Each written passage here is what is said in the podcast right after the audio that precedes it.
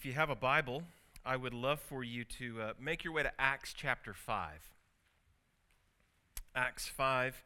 We're going to be looking this morning at verses 12 through 42. And if you don't have a Bible, you can uh, grab one from the pew rack. And today's passage is found on page 913.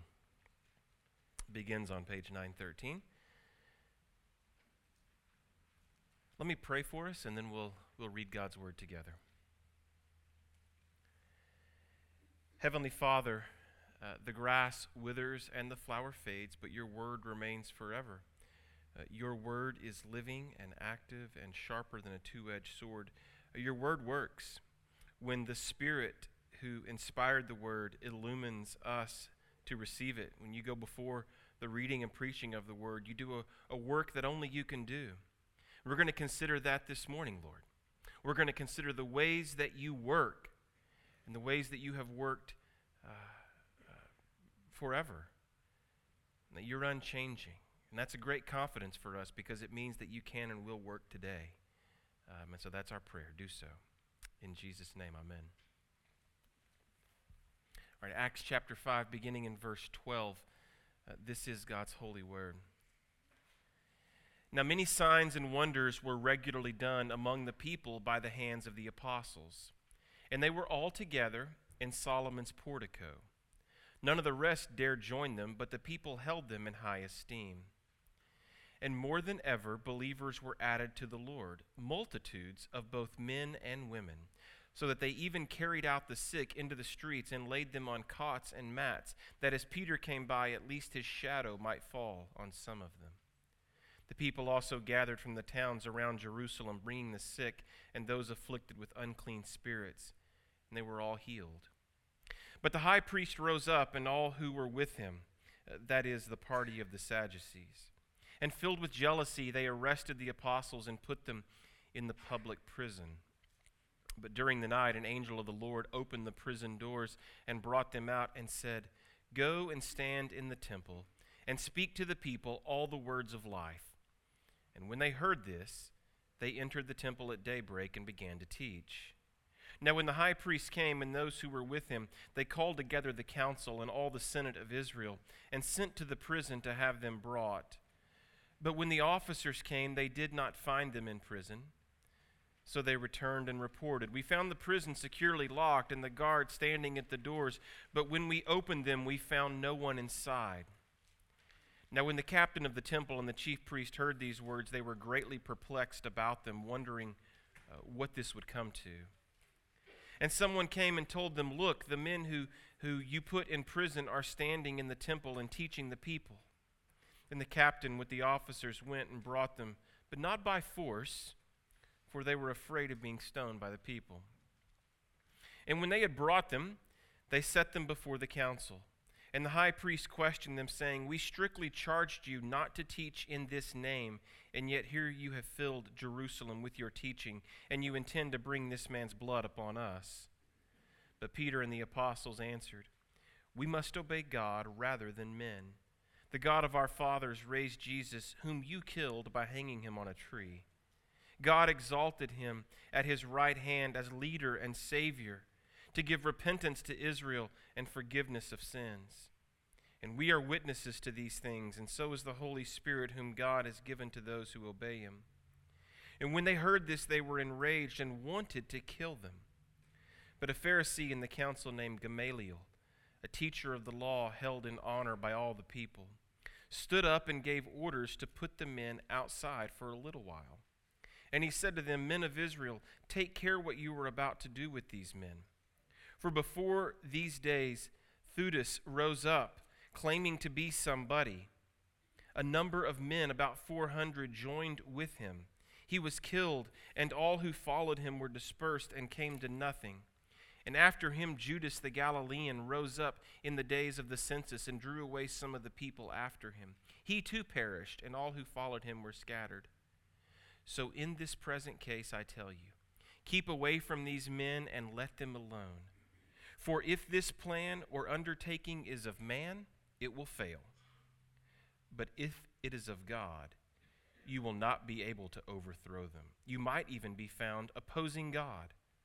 So they took his advice, and when they had called in the apostles, they beat them and charged them not to speak in the name of Jesus, and they let them go. And then they left the presence of the council, rejoicing that they were counted worthy to suffer dishonor for the name. And every day in the temple and from house to house, they did not cease teaching and preaching Jesus as the Christ. May God write his word upon our hearts. So, this year, we're working our way through the book of Acts. And if you've been here, uh, you've probably noticed a couple of common themes. If this is your first time, then, then I'll share these with you. But if you've been here for any time at all during this series in Acts, you've, you've probably noticed a couple of common themes. And the first common theme is, is a theme of obstacles and opposition, trials and tribulation. As the church grew, opposition uh, grew as well.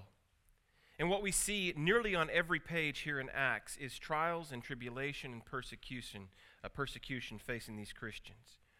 Uh, just a few weeks before Jesus returned to the Father, uh, just, just days before um, his crucifixion, he told the disciples, In this world you will have tribulation, but be of good cheer, take heart, for I have overcome the world.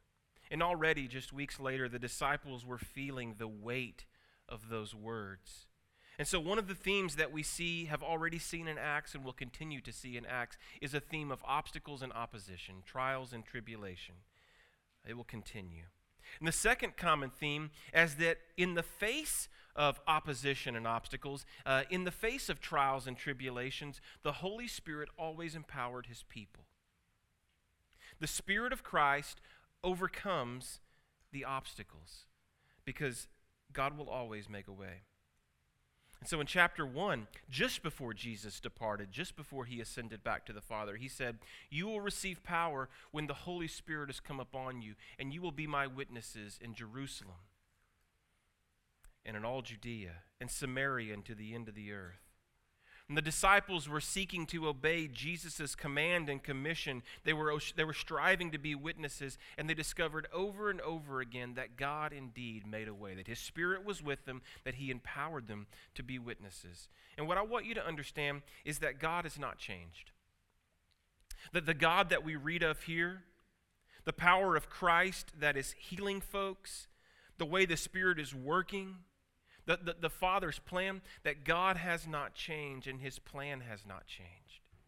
The Spirit's power and presence has not changed. And what this means for us is that we, we should strive day in and day out to live as Spirit empowered witnesses. That we should strive day in and day out to live by the power of the Spirit, but we should also expect to face obstacles and opposition. But we can also know that God will continue to make a way and He will work. And so that, that's, that's the big picture. And with that in mind, I've got three thoughts that I want you to consider. Really, just one major thought broken down into three parts. So here's the first part God's way works. That's the first thing I want you to consider and sort of hang on to. God's way works. You know, you don't have to be a rocket surgeon to know that Christianity in the West uh, seems to have fallen on hard times. Even, even a guy like me, not terribly bright, you can, you can know that Christianity uh, seems to have fallen on hard times. So, beginning over a hundred years ago in Europe, Christianity went from being the dominant belief system and the dominant ethic to being marginalized and rejected. And today, when you travel to Europe, you see churches that are now museums or they're empty. And it took a while, but that marginalization and rejection traveled across the pond and has now taken deep root in the U.S. There was a new report just released a few weeks ago, and I, I don't think any of you follow me on Twitter. The two of you that do may have seen this. Uh, I, I, tweeted uh, a link to this report that it reveals that Americans identifying with no religion uh, now make up 23.1% of the population. So Americans who, who self identify with no religion, 23.1% of the population, while Americans identifying as evangelical Christians make up 22.8% um, of the population. Now, I really I don't want us to quibble over semantics, the term evangelical, which really no longer means what it's historically meant. But let's let's instead face this reality. Just just in the last few years, we have passed the tipping point. And for the first time in our nation's history, the percentage of people claiming no religion has overtaken the percentage of people claiming to be Bible believing Christians. Do you have your pearls to clutch onto? Whatever will we do? Whatever will we do? What will we do now that we have gone from the majority to a minority? Well, this may sound crazy, but perhaps we will thrive. You see, historically, and you can see it here in the book of Acts, but you can trace it for the next 2,000 years. Christianity never flourished in the long run when it enjoyed the favor of all people. It flourished when it was marginalized and rejected. The church grew in these early days. It seems like every page we turn, thousands are added, thousands are added. We even see it here in the text today. And more than ever, verse 14, believers were added to the number multitudes. The church grew and has grown throughout history when it was considered a religion for losers. And so I welcome this underdog status. You see, for far too long, Christians, at least in our nation, have enjoyed a place of prominence. We've enjoyed an authoritative voice in the culture. And so we've used that place to curse the darkness rather than being a light in the midst of that darkness. And so I'm not concerned with these trends. I actually see them as a way of breaking our pride, of, of, of breaking our pride and shattering our complacency. But only when we commit ourselves to God's way, because only God's way works. So just ponder this. What do we find these early Christians doing, or these Christians doing early on in the book of Acts? What are they doing? What, as, we've, as we've read now into the fifth chapter, what are they doing? Well, they were doing what Jesus commanded. They were gathering regularly, daily, weekly for worship and study. They were serving one another and sacrificing for one another. They were going to and fro in the marketplace, uh, currying favor with, with others. They, the apostles were displaying the power of Jesus and healing, healing people. And day in and day out, God was adding to their number. You see, friends, that's God's way. It's pretty simple. And when we as Christians live a very simple life, and the way we talk about it here at CPC is through worship, teaching, nurture, reaching. That's what they've been doing. That, that's what we've seen from the day of Pentecost on. That's all they've been doing worship, teaching, nurture, and reaching. And through that, God works. God, God's way is simple. God's way works when the church does what only the church can do. The problem is, uh, many Christians look at the trends or, or the, the statistics that I just quoted and they, they see that Christianity is declining. And so they think we have to be novel. You know, perhaps if we put on a laser light show, then people will be drawn to the message. Or I thought maybe next week if I come out on roller skates and rap the sermon, then um, people will be drawn to the message. I, yeah, someone would like that, Debbie. Maybe I will. But therein lies the problem. Th- therein lies the problem. That's not God's way. God's way is simple it's service and sacrifice, it's word and sacrament, it's loving the lame, believing that God can heal. It's what we see here in the book of Acts. God's way works. A few weeks ago, um, Jason preached from chapter 3, and he made the point that uh, miracles were never events unto themselves, that physical healing points us to spiritual healing, that miraculous tongues proclaim the gospel, So, the amazing events that we see in the book of Acts, they have a greater purpose, they have a grander focal point. All these amazing things that we see are meant to point us over and over again to Jesus. And in verses 12 through 16, it says the apostles were performing many signs and wonders. I think it's, it's uh, interesting that Luke tells us this was a regular occurrence. Think about it. It was, it was so regular, it was so commonplace that the, the apostles were, were walking through communities and towns, particularly there in Jerusalem, people took their lame out to set them in the shadow of Peter because that's just how Jesus worked. People were regularly being healed. People were being added day in and day out. Christ was getting glory, and again, verse 14 says, More than ever, believers were added to the Lord, multitudes of both men and women.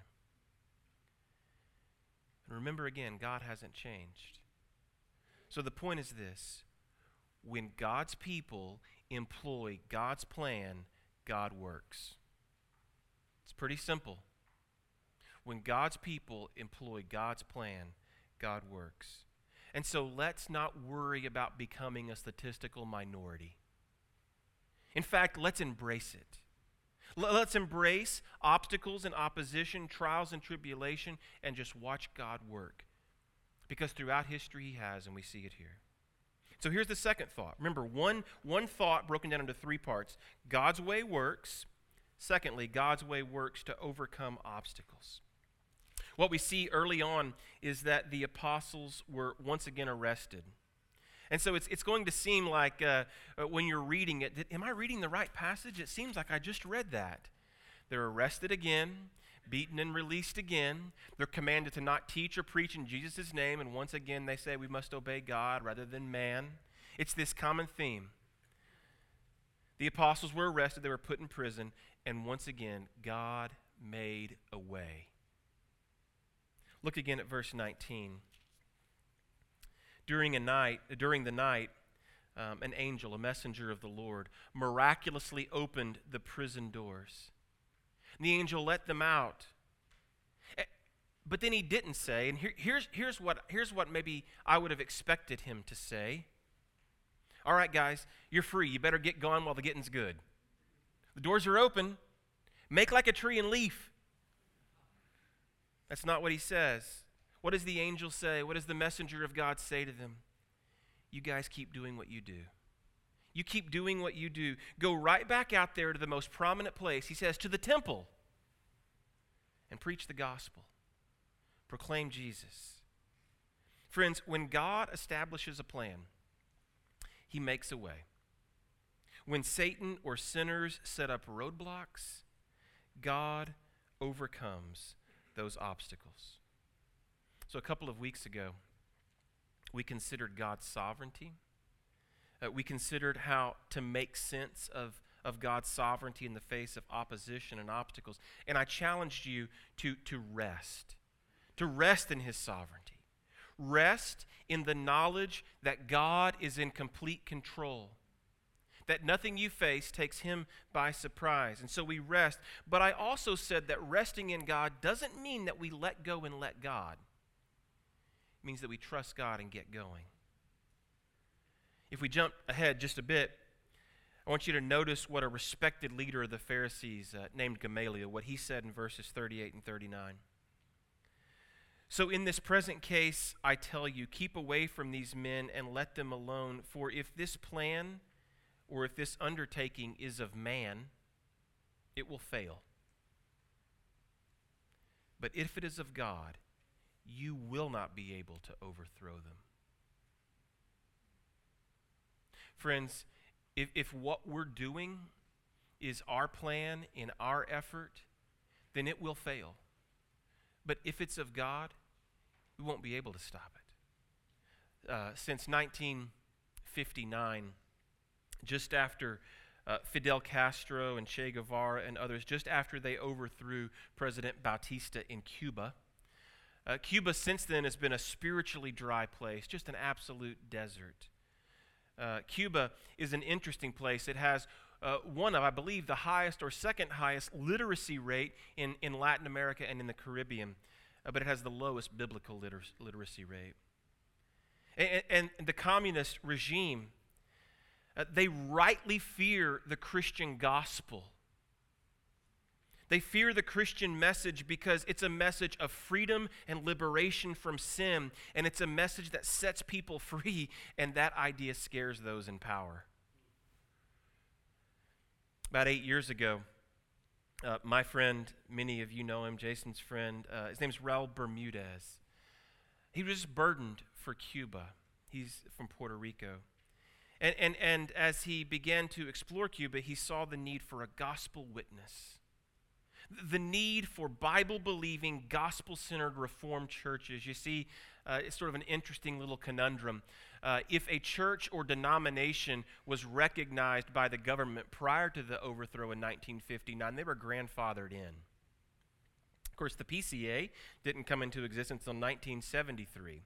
And so we're not grandfathered in. What that means is there's, there are very few Christians, but, but there are very few Bible believing, gospel centered Reformed churches, a handful on the island. And so Ra- Raul saw the need and the need to train pastors again because a high literacy rate but a low biblical literacy, uh, literacy rate. Uh, the need to chur- uh, plant churches. But eight years ago, there didn't seem to be a way. You see, for decades, the U.S. had a strict embargo against Cuba. Uh, very few Americans were allowed to visit the country. But over the last eight years, thanks, Obama, and we actually can. Uh, the embargo, while it was not lifted, it was softened, and it's become much easier for Americans to visit Cuba and to do ministry. And so just consider this Eight years ago, just one or two or, or three uh, gospel centered Reformed churches on the island. But now, eight years later, Raul, through that ministry, Ama Cuba, has planted eight churches in eight years. Just two weeks ago, 20 students from RUF OSU went to Cuba, teaching children and ministering. In just a little over a month, Ethan and I will go, um, taking my son Caden, but we'll be going and ministering in Havana, Cojímar, and Alamar. I just want you to use Cuba as an example. Since 1959, a spiritually dry place where there didn't seem to be a way. But God's way works and He overcomes obstacles. He makes a way. He makes a way. It was true in Acts and it's true today. Here's the third part God's way works. God's way works to overcome obstacles. God's way works to overcome obstacles and change even the hardest heart. That God can change even the hardest heart. You know, it's, it's sad to say, but even when God is at work, even when He's clearly at work, some people will continue to reject Him. We take no comfort in that, but we know it's true that when God is at work, some will reject him. Here, here we see uh, that there were many who heard the words of life and they were moved to repentance and faith, and they're contrasted with the Pharisees and the Sadducees. The Pharisees and the Sadducees heard these same words of life, but to them they were words of death, and they were enraged. They persisted in their rejection. They, they, they doubled down. But even in the midst of that, there's a glimmer of hope. There's a little glimmer of hope in a darkened heart. So, a moment ago, I mentioned to you uh, one of the prominent leaders of the Pharisees, a man named Gamaliel. And Gamaliel stands out because he stood up. And so, let me tell you just a little bit about Gamaliel. Uh, Gamaliel is mentioned, I believe, two times in the New Testament, I think. He was a prominent Jewish scholar he was a respected community leader. He was an instructor in the school of Hillel, uh, which would sort of be like the covenant seminary of the ancient Jewish world. Actually, be more like RTS. Um, his expertise was the Mosaic law, and he taught strict adherence to the law. Uh, Gamaliel was a member of the Sanhedrin, and the Sanhedrin were a governing body who decided uh, legal matters. Uh, they decided things that had religious, political, and social ramifications. Gamaliel was also the Apostle Paul's primary mentor and instructor. So before Paul was known as Paul, when he was known as Saul of Tarsus, he sat at the feet of Gamaliel. He was a student in the school of Hillel. He learned, uh, he learned his trade uh, from this man. Now, we don't know a lot about Gamaliel, but we do know a lot about Paul. So you understand how this might work. Um, one of Jason's friends, mentors, professors, uh, colleagues for a season was Dr. Sinclair Ferguson uh, beautiful, wonderful Scotsman. You may not know him or know much about him, but if you know Jason, then you basically know Sinclair. No, we, we, can, we can know uh, about someone by, by those who they have discipled and mentored and trained. And so we don't know a whole lot about Gamaliel, but we know a whole lot about Paul. And it's very safe to say that Paul's hatred for the gospel, that his violent treatment of Christians, uh, that his, that his um, forcefulness, all of that were ingrained in him from his time with Gamaliel. And yet, it was Gamaliel who, in this almost riotous scene, stood up and said, Now let's take a moment and think about this. Uh, they're about to um, lay hands upon uh, Peter and John. And Gamaliel says, let's, let's see if cooler heads can prevail. Let's be careful. Because if what the apostles are saying is true, and if what they're doing is right, then we won't be able to stop it. In fact, we may discover that we are opposing God Himself. And, so here, here, you have the, the primary mentor, uh, discipler, professor for the Apostle Paul who says, let's, let's just see here. Let's see if what they're saying is of God. Now, I don't know if Gamaliel ever had a conversion moment. I don't know if he ever embraced the message of faith in Christ as his pupil Paul did, but I have hope. You see, this, this passage provides us with just a glimmer of hope. And at the very least, Gamaliel's words remind us that God can change even the hardest heart. And we're going to see that in a few weeks with the Apostle Paul. The Apostle Paul, who is going around the countryside breathing, the, the text says, murderous threats against the church. The Apostle Paul, who here in three weeks after Easter and then um, the, the appointment of the first proto diaconate, we'll see the stoning of Stephen the Apostle Paul, who, who uh, received the coats of the men who stoned him. The Apostle Paul, the hardest heart, embraced faith in Christ. And here's what we must remember. See, we face opposition and obstacles, trials and tribulation, and we remember that God works in the midst of that, and His way is simple it's service and sacrifice, word and sacrament, loving people, trusting Christ. And we must remember that we cannot change anyone's heart. You can't argue someone into faith. I was having this conversation with my oldest son, Cademan, recently. He was having a conversation with a friend of his, uh, talking about uh, the gospel and just trying to share some basic things about the Christian faith and what it is we believe and, and uh, we were texting back and forth. That's how we communicate, by the way, to my 17 year old son. He's upstairs, I'm downstairs, and you know why, why, why talk to each other face to face? Of course, um, it's a long walk. So he's texting me. He's saying, "Well, what should I say?" And this goes on for a bit, and I said, "Listen." You can't rationalize and argue someone into the kingdom. You can't guilt someone into true repentance. But God has a way, and His way works. And what we begin to see here with Gamaliel, I pray that it's true, but what we certainly see with the Apostle Paul is that God's way works on the most hardened heart. It worked on you, it worked on me.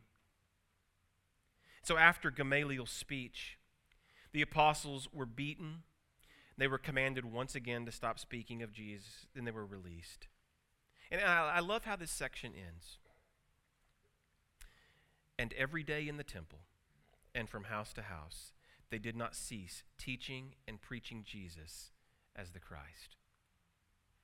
You know, what happens when we get reprimanded? Well, we change our tune. I mentioned to you last week coming back from Tyler and, uh, and speeding a bit and getting caught in Henrietta and thankfully not getting a ticket. Speed limit was uh, 45, I was going 74. But then it jumped back up, the speed limit jumped back up to 65. And, and how many of you have ever done this? Uh, hopefully you haven't gotten pulled over too many times for that. But uh, if you have, this I find myself always doing this. I'll be speeding, I'll get pulled over, ticket, warning, maybe not. And then, and then I'll, I'll take off, and I find myself now driving about six or seven miles under the speed limit.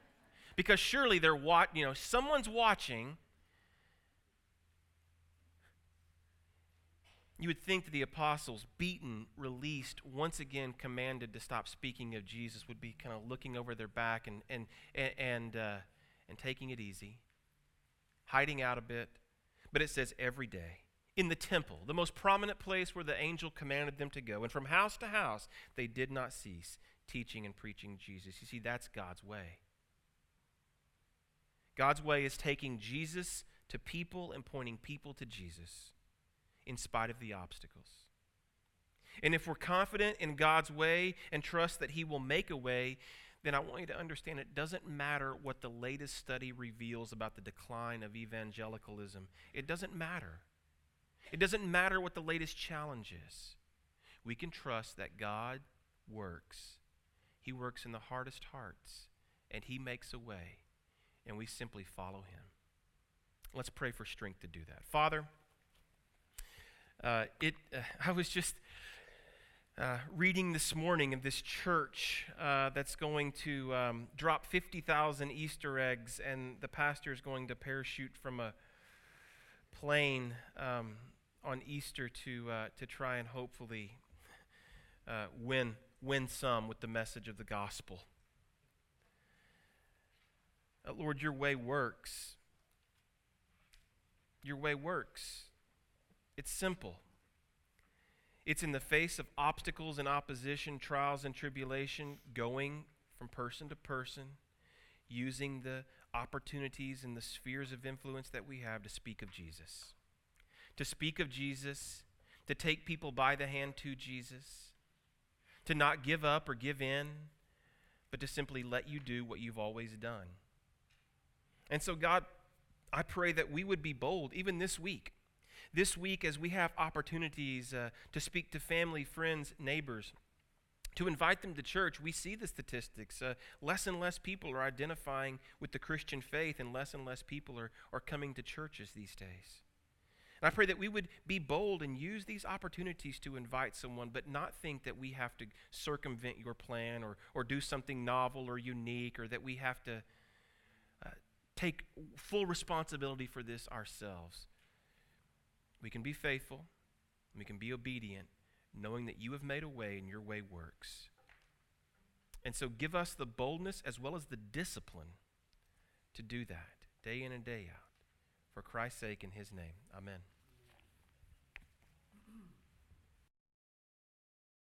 when we come to